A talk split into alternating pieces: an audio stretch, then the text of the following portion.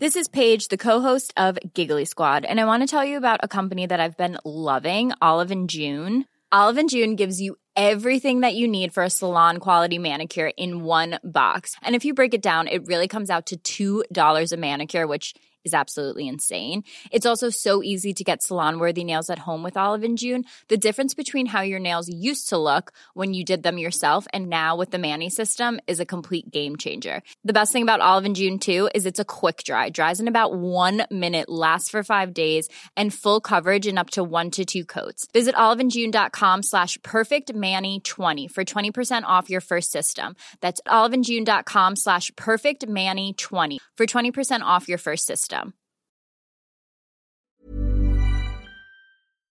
Hydran Podcast Network.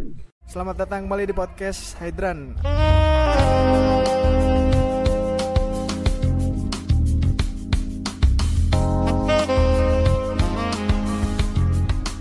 Ada Putu di sini dan sekarang kita mau ngomongin uh, fakta, fakta dari salah satu temen gue nih. Namanya adalah Sari. Aduh, Sari si anak Depok. Aduh Depok banget ya. Aduh. Tapi KTP gue Tangerang Selatan pak. Oh iya? Eh Depok sama Tangerang Selatan kan Sebelahan. deket kan? Iya, Tangsel tuh yang Pamulang kan? Iya sebelah. Aman dong Aman berarti. banget. Nah di episode kali ini kita mau ngomongin pengalaman aneh. Aneh banget, aneh banget sama si Sari ini. Masa 4 tahun dia pacaran gak ada yang tahu. Terus 4 tahun itu ngapain aja dia? Terus tujuannya apa? Goal goal hidupnya apa? Apakah hanya hidup segan mati tak mau? Ataukah hanya kepuasan eh, ego semata? Eh, lu cerita dulu dong. Kenapa sih lu kok bisa 4 tahun gitu? Lu menyembunyikan kan kalau orang biasanya nyembunyiin tuh rahasia. Kenapa lu harus menyembunyikan status pacaran lu selama 3 sampai 4 tahun tadi dari orang-orang? Sedangkan orang-orang di mana-mana kan maunya kalau punya pacar tuh dipublish, ditunjukin ke orang, dikenalin ke orang. Kenapa lu harus kayak ah gue sembunyiin aja? Aneh lu. Emang emang cowoknya dia nggak mau dikenalin nggak mau diakuin sebagai pacar lu gitu terus dikenalin ke keluarga lu atau ke temen-temen lu gitu Jadi gue jawab ya, gue ralat. Gue pertama kali pacaran itu SMA kelas 3 yang, Terus yang ini nih bukan pacar pertama ya? Enggak, ini gue cerita pacar pertama itu yang 4 tahun. Yang 4 tahun ini suka dukanya banyak. Di tahun pertama doang kami direstuin Di tahun keduanya mulai terombang ambing di, di tahun ketiga, tahun keempat kita mulai best rate Tapi akhirnya kita eh, Akhirnya karena tidak ada restu dari orang tua Dari orang tua aku, eh, orang tua gua Karena dari dia itu dari tipe keluarga yang sebenarnya termasuk ningrat Keturunan keraton. Tapi karena ibunya sama bapaknya cerai dan akhirnya pindah agama tapi dia satu agama sama gua orang tua gue tidak menyetujui dengan adanya background orang tua bercerai karena nanti ada eh, hukum tabur tuai. Jadi nggak ngerti deh. Terus akhirnya kita pisah. Dari situ gue belajar dari pengalaman mendingan pasangan gak usah dipublish. Oh tunggu tunggu. Jadi jadi ceritanya lo pacaran beda agama dia tuh kan ningrat. Dia dari keluarga ningrat dari Lu- keluarga keturunan Manado ningrat juga. Jadi oh Manado tuh ada Manado ningrat namanya? Eh pokoknya dia gue nggak ngerti. Pokoknya keluarganya termasuk keluarga terpandang. Di sana di, di, mana? di Manado. Kayak gitu. Berarti lo kan asli Manado ya? Gue asli Batak. Tapi muka gue Chinese banget. Iya berarti banget ada Chinese dong? Ada Chinese. Nyok, nyokap nyokap Aceh Chinese yang mana anjing? Nyokap nyokap nyokap mukanya Chinese. Iya tapi berarti ada turunan dong. Sepertinya. Anjing gak tahu nyokap sendiri anjir. Eh berarti kan lu berarti lu punya marga dong? Boru. Mam, mama gue marga Panjaitan. Jadi gue saudara saudara gue ini lu tau nggak yang kemarin menteri yang menteri yang Panjaitan itu? Gak Iya. usah gue sebutin lah. Iya iya. Dia itu saudaranya mama gue oh eh, bukan dari bukan dari marga aja memang eh, dari nenek kakek. Oh satu satu garis? Satu garis. Nomornya sama? Eh ya nomornya pasti sama lah. Oh satu letting berarti? Satu letting. Kan kayak biasanya kan ada si mencinta berapa ini berapa. Iya sama kok. Oh. Kayak gitu. Tapi berarti bokap lu tuh yang bokap lu berarti Batak? Gue kedua orang tua gue Batak oh. Tapi mama gue memang eh, tinggal di Aceh. Tadi ngomongnya katanya pelan-pelan sekarang kenceng-kenceng anjing. Kalau masalah ini masih ya Oh, is masih okay, aman ya. masih aman. belum belum waktunya buat di sini. Gue udah keringat dingin. Anjing lebay lo nah terus alasan gue dita akhirnya kan gue sama mantan gue yang pertama ini nah. hmm, kita putus nggak ada kata putus. Jadi memang benar-benar pisah karena menurut gue kalau dari keluarga saja tidak menyetujui prinsip gue gini dari keluarga saja tidak menyetujui ngapain juga gue jalanin hubungan tersebut gitu loh. Karena restu orang tua restu keluarga itu adalah paling terpenting dalam hidup gue oke paham paham paham paham. Berarti kalau misalkan eh itu kan soal yang pacar pertama tuh yang soal ningrat. Gue baru tau deh di Manado tuh ada ningrat kalau misalkan gini kalau di Jawa kan atau Sunda tuh biasanya ada kayak gelar Raden gitu loh yang orang-orang memang dia tuh darahnya darah biru mungkin dari keturunan keraton ya. Kalau Manado kan gak ada keraton. Enggak maksud gue dia dari termasuk keluarga terpandang di nah, Manado. nah, indikator terpandang itu pakai bisnismen yang sukses atau dia punya orang terkaya atau dia suka punya yayasan yang banyak atau dia termasuk orang terkaya di Manado. Intinya gitu aja deh. Oh dan lu bukan terkaya gue orang miskin. Jadi gini. Amin. Ah, enggak lah. Amit-amit amit-amit ya Tuhan Yesus. Jadi gini jadi gini. Eh, yang kaya itu di keluarga gue adalah keluarga nyokap. Hmm, hmm. oh gitu? Keluarga nyokap. Justru nyokap yang keluarga Lebih- nyokap yang lebih kaya ya. keluarga bokap gue adalah keluarga petani. Dan termasuk eh, petani background sawit gitu ya? background tentara juga. Kakek tentara gitu gitu terus tapi memang kalau dibilang taraf eh, untuk kaya atau tidaknya itu dari nyokap sih. Karena kan eh, keluarga nyokap kan ada punya rumah sakit di Medan. Terus eh, background tentara ada background menteri ada background pengacara polisi gitu-gitu. Jadi gak seimbang sama keluarga back- background bokap gua aja lah sih kayak gitu. Oke oke oke. Berarti lu kan kalau di Medan kan petani berarti kayak petani sawit gitu ya Iya, jadi ada sawit, ada padi. Ya sebenarnya kalau gue per eh, gua tinggal di kampung gue di Siantar, hidup gue tentram aman.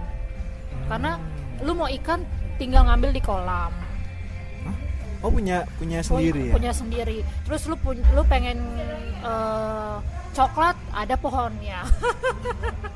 coklat ada pohon coklat. nanam Nanem gitu loh. Padi kalau lu sanggup lu tanam deh tuh padi. eh enggak tapi itu maksudnya lahannya itu lahan siapa? Lahan sendiri lah. Memang punya lahan sendiri. Kayak gitu. Hmm, terus dijual ke pasar. Kalau di Medan itu kan namanya pajak. Pasar itu pajak. Hmm. kalau di Jakarta kan pasar gitu. Namanya kalau di Medan kalau di Medan pajak Siantar sih ya, ya, ya, paham paham. nah kalau Siantar itu kan emang sebenarnya jauh dari Medan kan? Tiga jam. Jauh lah. Bandung Jakarta Bandung kan? Iya lumayan sih. Ya ya ya. Eh, balik lagi ke soal yang tadi tuh yang apa eh, apa pacaran yang tadi. Itu kan tadi kan ngomonginnya kita udah ada di titik obrolan yang katanya lu nggak mau publish tuh ya kan? Hmm, nah terus selama lu jalanin yang lu lu umpetin tuh yang 4 tahun itu tiga tahun kalau ya? yang empat tahun kan orang-orang pada tahu lu masih tahu oh berarti yang tiga tahun ya oh, oh, yang tiga tahun Nah, yang tiga tahun itu eh lu sembunyikannya dari siapa aja? Terus alasan lu kenapa lu harus menyembunyikan? Ya minimal kan lu ada kalau cewek kan biasanya kayak punya geng atau apa terus lu Oh, kasih tahu gue gue bukan orang yang tipe-tipe kayak cewek yang memamerkan keuan-uannya ke sosial media. Gak tau. Jadi gini, karena gue belajar dari pengalaman 4 tahun gue yang dulu dan gue sempet gue di gue di satu gereja. Gue pacaran satu pelayanan Hmm. dan gue digosipkan gue melakukan hubungan badan sama laki-laki lain di luar gereja dan itu di gereja orang lain juga Nggak, dan, maksud- maksudnya dan gimana? itu dan itu yang buat gue jadi wah lebih baik tuh gue menyembunyikan pasangan gue dari pertama keluarga gue pun juga nggak tahu gue punya pacar keluarga itu udah keluarga inti loh yang kita kehidupannya sehari-hari. Tapi cowok itu sering gue bawa ke rumah. Hmm? tapi nggak sering juga sih. Jadi gue kenalin ini, ini temen gue ini temen gue jadi gue selalu bilang ini temen ini temen bukan Oh, bukan pacar. pacar. ini temen.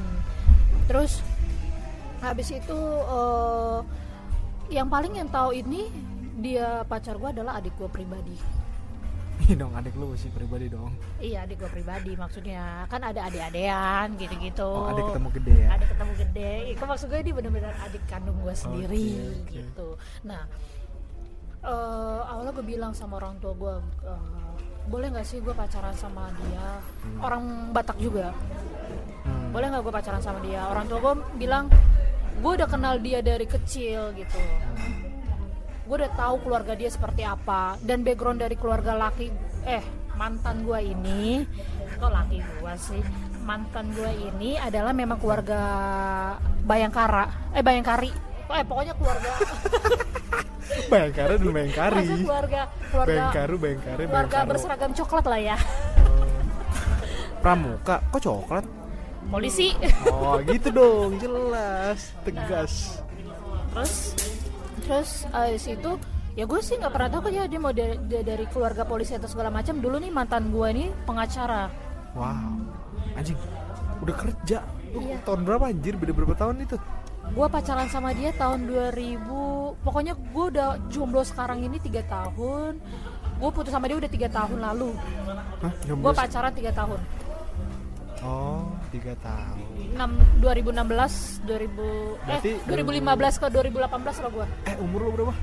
25 tahun. 25 kalau dikurang 3 berarti 23 Oh iya berarti itu masih awal-awal. Umur-umur 22-23 itu kan lulus-lulus kuliah S1 ya Rata-rata kan umur segitu kan? Tapi kalau gue kan eh, sambil kerja Iya tapi kan maksudnya secara umum Secara umum kan umur-umur segitu tuh ya udah matang lah untuk kerja. Berarti nggak beda jauh sama si pengacara tadi si pengacara ini kan cuma beda lima tahun. Gue Cuman enggak enggak. kalau gua tuh karena belajar dari pengalaman gue yang pacaran seumuran yang tidak saling mendewasakan menurut gua ya lebih baik cari yang lebih tua. Oh nanggung maksudnya gitu ya? Mendingan tua sekali iya ha, ha, tapi memang tampangnya dia tuh nggak tua. Dia malah Oh. style seperti anak muda milenial banget. umur apa namanya? Kelihatan muka itu baby face gitu. Baby face. Terakhir gue pacaran dia umur 28 tapi sekarang udah married ya? Boro-boro merit anjing berarti kan kalau dihitung saat itu 28 aja berarti sekarang tuh udah dia udah sekitar- 9 iya hampir 30 Iya. Nah, gue sebenarnya pacaran sama dia ini awalnya kan dia eh, sering main ke rumah, terus sering ngobrol sama orang tua, sering ngobrol sama adek. Eh, gue tuh awalnya tuh benci banget ngeliat dia karena dia sering banget main ke rumah. Jadi itulah kenapa unsurnya orang nggak boleh benci sama seseorang akan berubah jadi cinta. Itu yang gue alamin. Dulu sebelum gue kenal sama dia itu gue punya temen Hmm? pilot Garuda Indonesia. wow terus terus yang selalu mencukupi kebutuhan gue sebulan 5 juta sebulan 5 juta sebulan 5 juta kok mau ya dia mau lah karena? Pertama gue itu teman dance nya hah? Dance?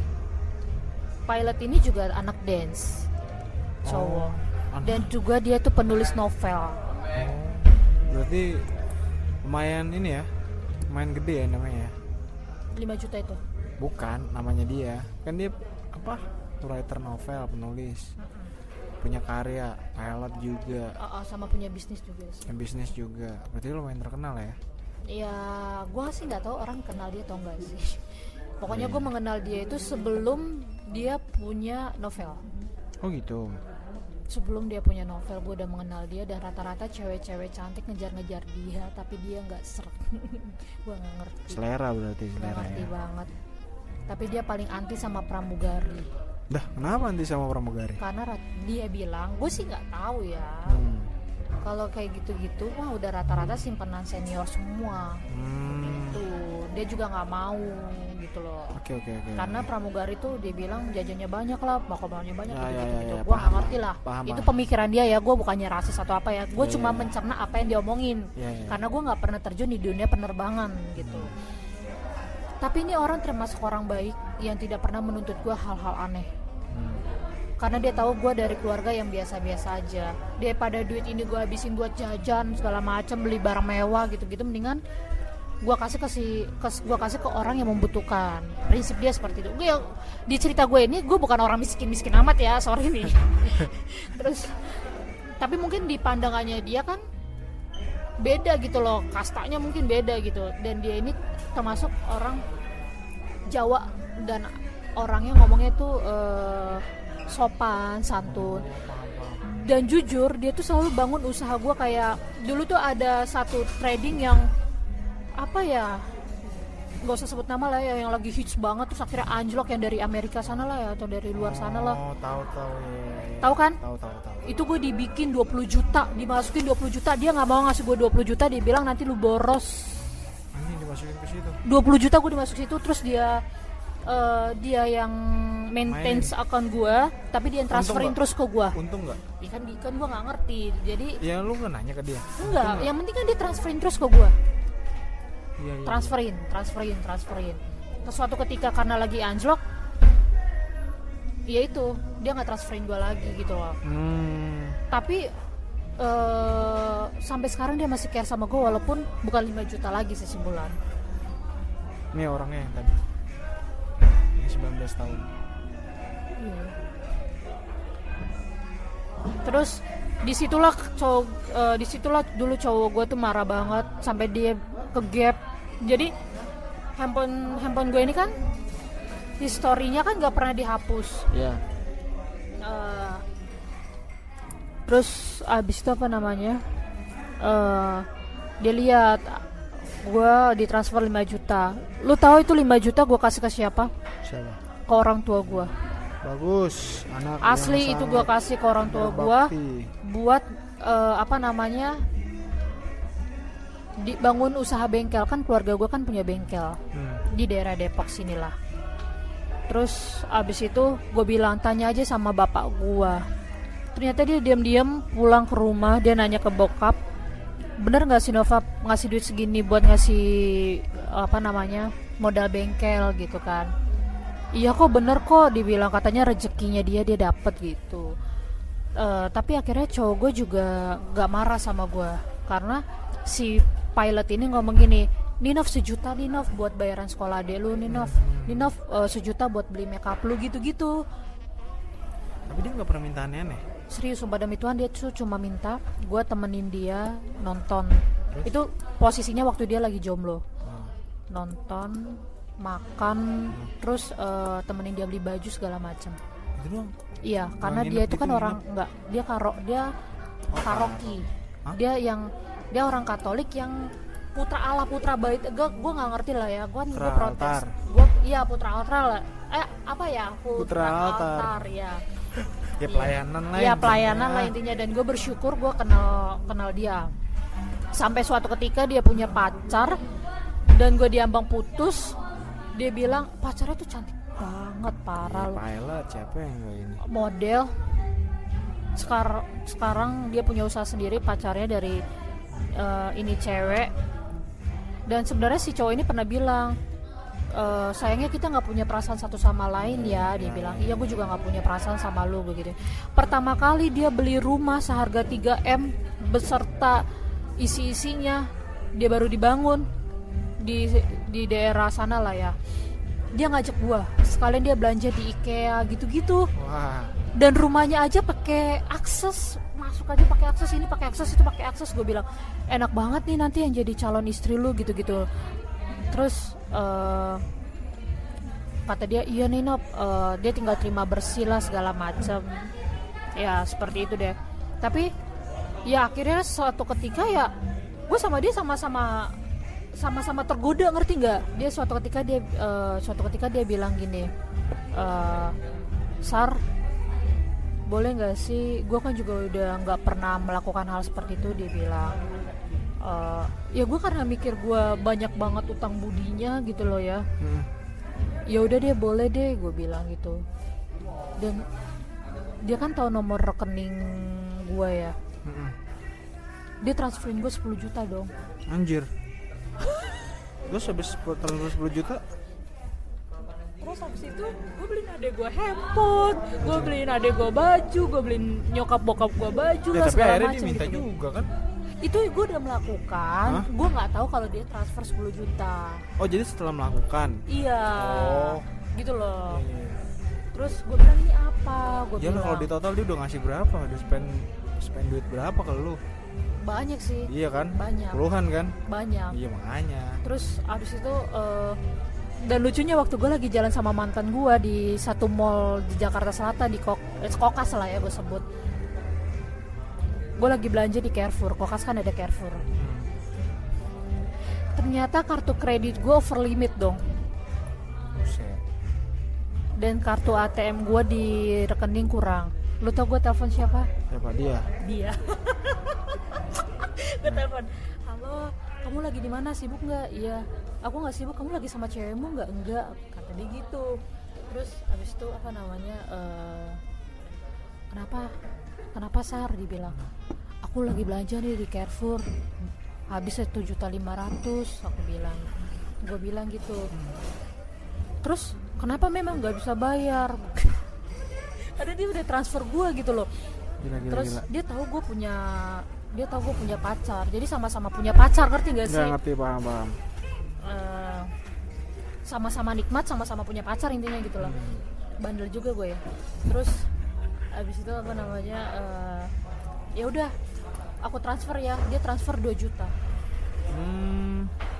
Tapi eh dulu mantan gue itu lagi keliling-keliling lagi keliling-keliling Carrefour ngeliat apa. Tapi kan kalau gue kan tipe orang yang belanja gue seharus gue seharus selalu sediain kalkulator di handphone. Jadi gue tahu ini budgetnya segini nih. Gue punya budget berapa nih? Cukup nggak sama budget gue gitu loh. Ya. maaf ya otak Cina gue jalan gitu terus Iya, gue selalu kadang bandingin di toko ini lebih segini ah sama aja sih kalau gue capeknya ke sana mah mendingan sekalian gitu loh. Hmm. ada ada diskon juga gitu. Hmm. terus pokoknya bikin gue sak ya itu gue baru sekali loh ketahuan gue selingkuhnya loh. Dia mantan gue ini berkali-kali kela- eh, ketahuan selingkuhnya. Terus udah udah kayak gitu eh, apa namanya mantan gue ketahuan selingkuh lagi sama orang lain teman SMA-nya akhirnya gue sama teman SMA-nya jadilah sahabat. Udah karena gue yang nggak pernah yang namanya mabuk.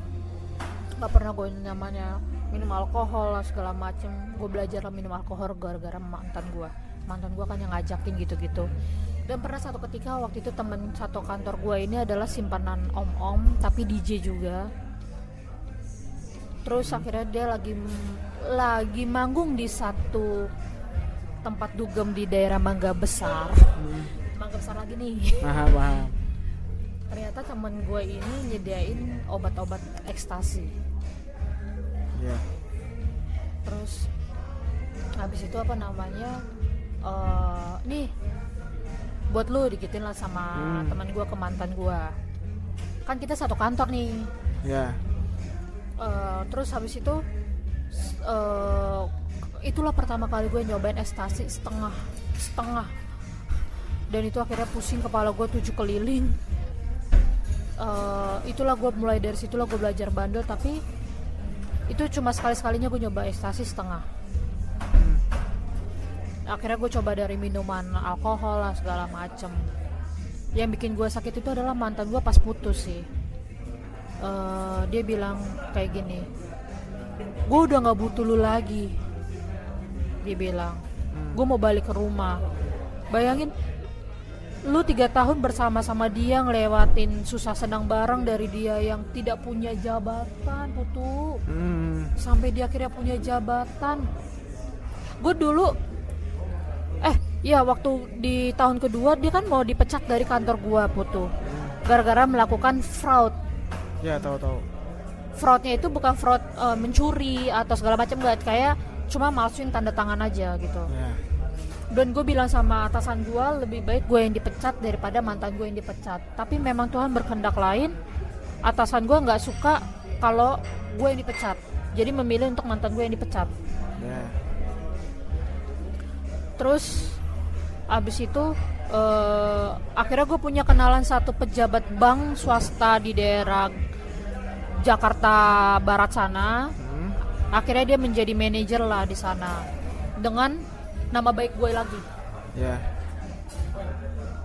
Terus dari situlah dia mulai berubah putu. Ulang tahun dia nggak ngucapin. Ternyata dia udah main belakang sama gua sama eh, main belakang sama gua dia making love sama satu teman kantornya sama se- selama satu bulan. Pantesan dia bilang "E, udah sar lu sekarang eh, pergi kerja pulang bawa motor pribadi aja masing-masing biasanya kita tuh everyday tuh Hmm? everyday itu apa namanya pergi pulang tuh selalu bareng rasa jadi ada yang aneh gitu nggak sih Iya iya paham paham. terus Eh, akhirnya gue pokoknya eh gue bilang Tuhan baik lagi sama gue gue juga nggak tahu apa alasannya dia putus ke gue tiba-tiba dia minta putus padahal gue sama dia tuh yang gue bilang sama lu gue ada, gue ada rencana menikah lah sama dia hmm. tapi yang gue bilang sama lu kan gue rencana sama dia menikah itu kan cuma hanya sekedar kami berdua yang tahu Hmm. nanti mungkin direalisasikan ke keluarga kalau udah sama-sama oke gitu loh Hmm. ternyata nggak jadi Tuhan berkehendak lain dan Tuhan tuh baik banget lagi sama gue dia handphone dia ketinggalan di rumah di kosan Hmm. gue cek dong dari Google Google ininya dia Hmm. historinya dia dia pergi ke mana ke mana ternyata Ketahuan. selama ini dia bilang gue meeting meeting meeting meeting Bohong. ternyata bener meeting meeting di hotel Gila gila gila gila. Tadi kan kita masalah pertama oke. Nah, kita masuk singkat aja ke masalah yang kedua soal yang kan tadi sempat cerita lo sempat menjarain orang. Itu tuh gimana ceritanya? Anjir kok bisa lu menjarain orang tuh gimana? Awal-awalnya gimana? jadi buat cewek-cewek seperti gue ini Ah, ah. lebih banyak berhati-hati kenalan sama cowok buaya Nah, ceritain gimana gimana? Eh, singkat aja cepet. Eh, kayak misalkan lu ini cowok nih lu kenal dari mana anjir kok terus terus gimana caranya lu bisa menjarain? Alasannya apa? Terus si cowok ini sekarang gimana kondisinya? Awalnya gimana? Jadi kan karena gue efek stres kelamaan jomblo iya iya. gue oke main Tinder lah ya. Terus? Karena itu juga gue main Tinder dibikinin sama adik gue Mm-mm. match lah gue sama satu laki-laki. Orang Batak pula nih. Eh, untuk pertemuan pertama itu dia jemput gue di tempat gym. Tapi pertemuan pertama itu kita ketemu setelah empat bulan kita kenalan. Karena memang gue kalau milih sama milih cowok di Tinder itu untuk ketemu itu adalah main feeling. Ternyata feel, feeling gue pertama oh tepat nih orang nih gue gitu kan. Kita ketemuan itu bukan berarti kita harus langsung pacaran gitu. Cuma sekedar kenal kayak gue sama lu udah putus. Kita cuma teman ngobrol biasa ya udah gitu loh. Mm. ya ketemu di tempat satu tempat makan di seafood. Oke gue tahu background dia orang io lah segala macam gitu-gitu. Udah terus eh, dia bilang Nov gue buka konten YouTube nih dia bilang. Buka tuh bikin maksudnya? Maksudnya bikin konten YouTube nih gue punya konten YouTube. Hmm. tapi YouTube gue ini adalah masak-masak.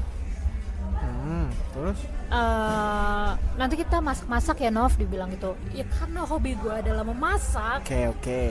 Gue mau gitu loh. Masak di mana? Di rumah gue aja. Ya udah. Kan karena gue pertemuan di pertama ini kan gue udah melihat dia orang baik.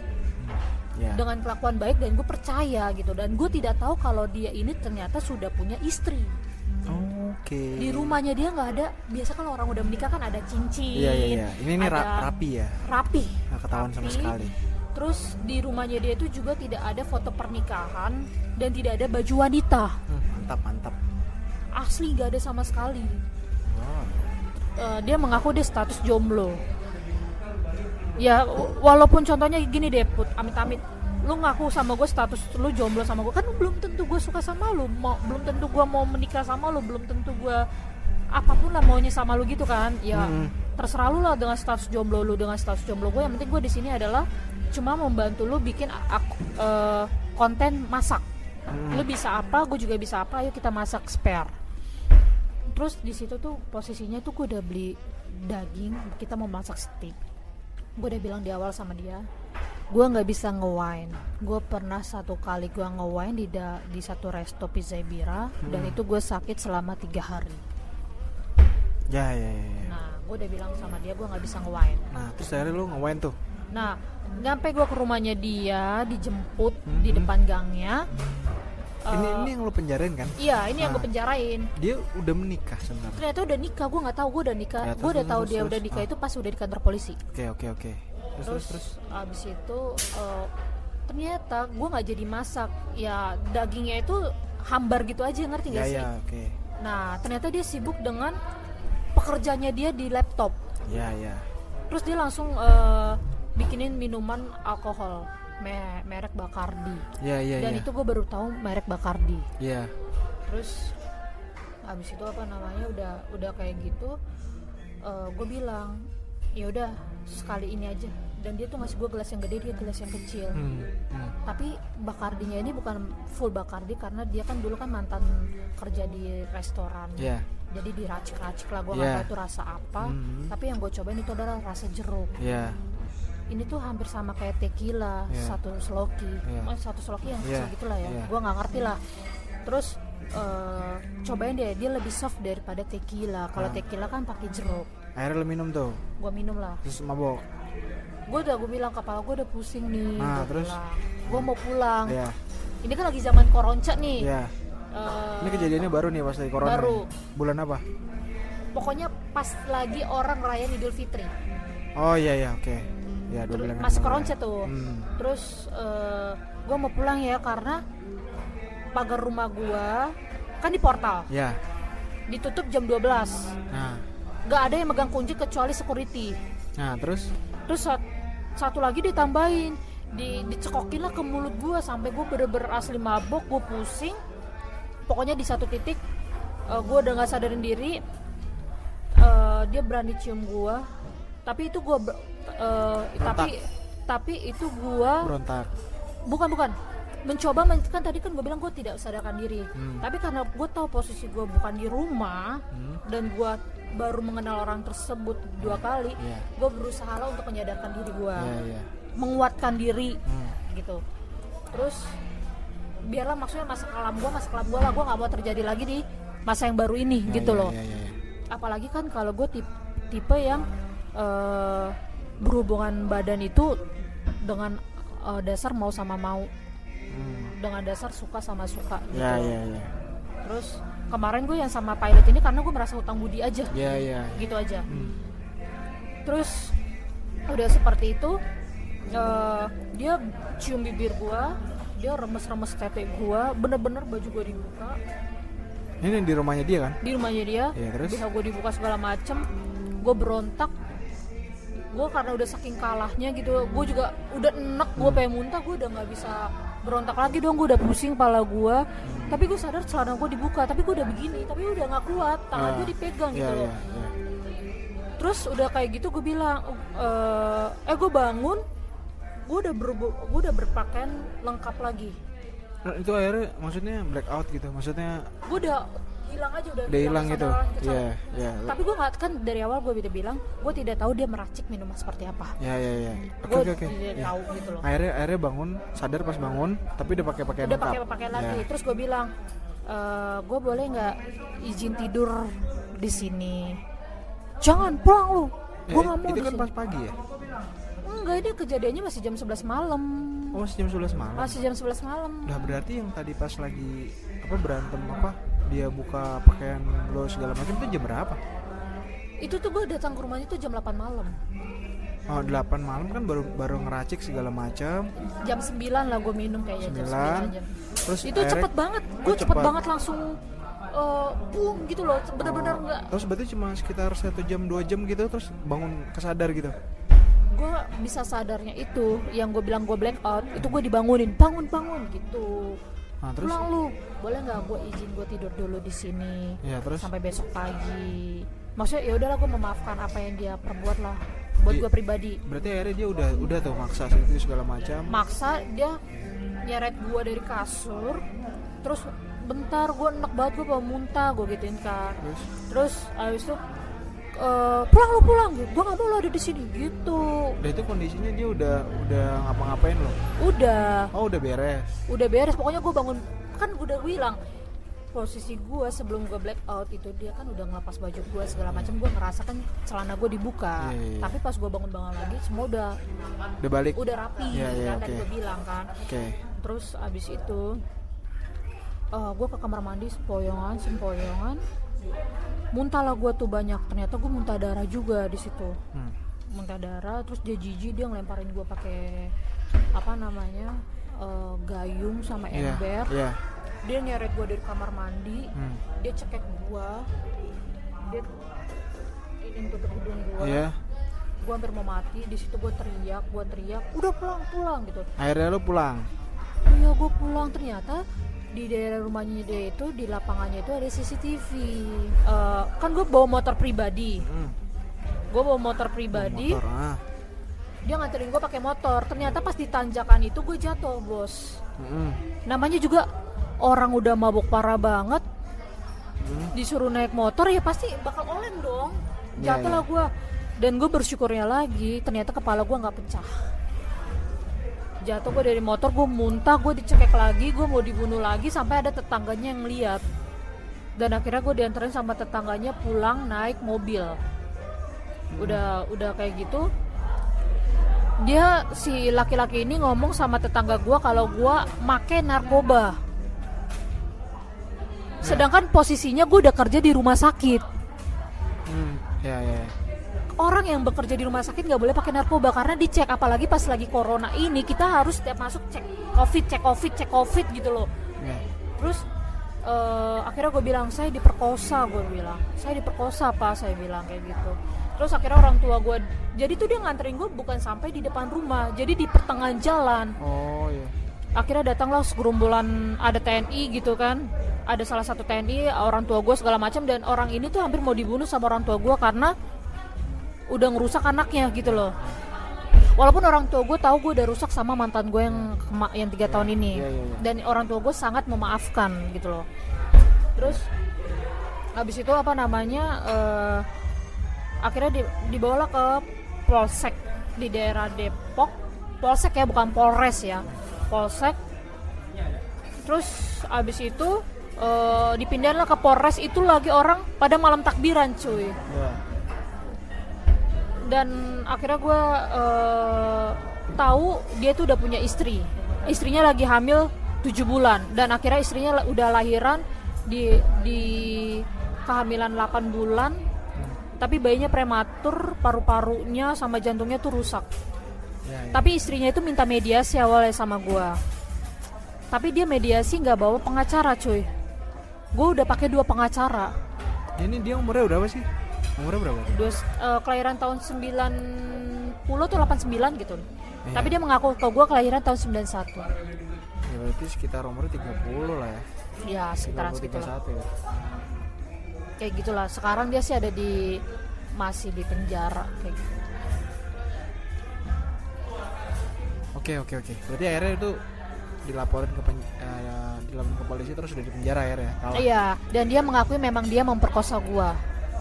Dia mengakui ke, kan- ke polisi dia memperkosa gua. Tapi lucunya dia bilang gini iya eh, iya pak eh, saya memang eh, memperkosa dia dalam kondisi dia tidak sadarkan diri.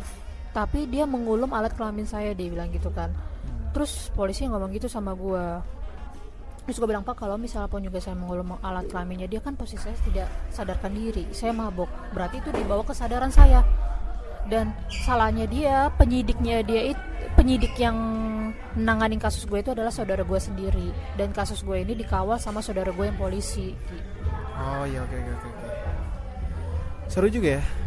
Nah, udah hampir satu jam nih, anjir nggak kerasa. Udah 55 menit. Eh, dari semua ini ada yang mau lo tambahin nggak atau lo kira-kira lo mau kasih pesan apa? Siapa tahu di luar sana kan nggak tahu ya. Di luar sana mungkin ada orang yang kayak lo nih yang main dating apps terus suka ketemu sama orang asing. Ada nggak dari lo kira-kira apa tips yang paling utama yang harus lo perhatiin sebelum lo tuh ketemu sama orang baru gitu? Apalagi orang-orang yang nggak nggak lo kenal. Apa ya? Ntar kalau takut gue kalau ngomong gue salah gitu sebenarnya bebas aja sih orang melakukan apa aja kayak kenalan dari sosial media kayak Instagram Tinder, Tantan, Bumble atau segala macam. Tapi memang untuk pertama kali gue mainnya Tinder sih, nggak ada lain, nggak ada bukan. Eh, buat gue lebih baik kalau lo mau nyari kenalan, dan memang buat serius jadi pacar mendingan dari referensi by referensi contohnya temen lu punya temen dari situ aja jadi kita udah tahu karakter orang itu keluarga orang itu background orang itu kalau kita dari Tinder kita belum tahu background orang itu seperti apa. Apakah dia penjahat atau dia uh, penipu atau memang dia orang baik. Kita nggak bisa menyamaratakan orang itu jahat semua dari aplikasi. Sa aku tidak maksudnya gue tidak menyarankan itu ya. Gue juga main aplikasi gue nggak mau dicap gue orang jahat gitu loh. Tapi sekarang kan di zaman di era yang sekarang ini kan banyak orang yang kita tidak tahu karakternya. Rambut boleh sama hitam karakter kan enggak gitu. Jadi lebih baik kalau lu pada memang mau nyari kayak gadun lah segala macam ya boleh lah lu main Tinder gitu loh. Banyak kalau di situ yang nyari FWB lah segala macam gitu-gitu. Kalau buat gue sih kalau lu mau nyari pasangan yang serius jangan dari aplikasi lah. Tapi memang ada sih yang sampai nikah gitu tapi ya itu kemungkinan kecil satu persennya itu betul, aja betul, sih betul, betul. itu aja buat gua kalau lu mau nyari pasangan yang serius mendingan referensi by referensi aja sih Oke oke oke siap. Eh, thank you Sari buat waktunya. Eh, banyak banget cerita yang seru. Mungkin next time nanti kita bisa ketemu lagi buat sharing cerita yang lain-lain ya. oh ya oke Terima kasih buat yang udah dengerin juga. Eh, semoga ada faedahnya untuk episode kali ini. Eh, sampai ketemu lagi di next episode. Eh, gue cabut undur suara. Thank you. Bye bye.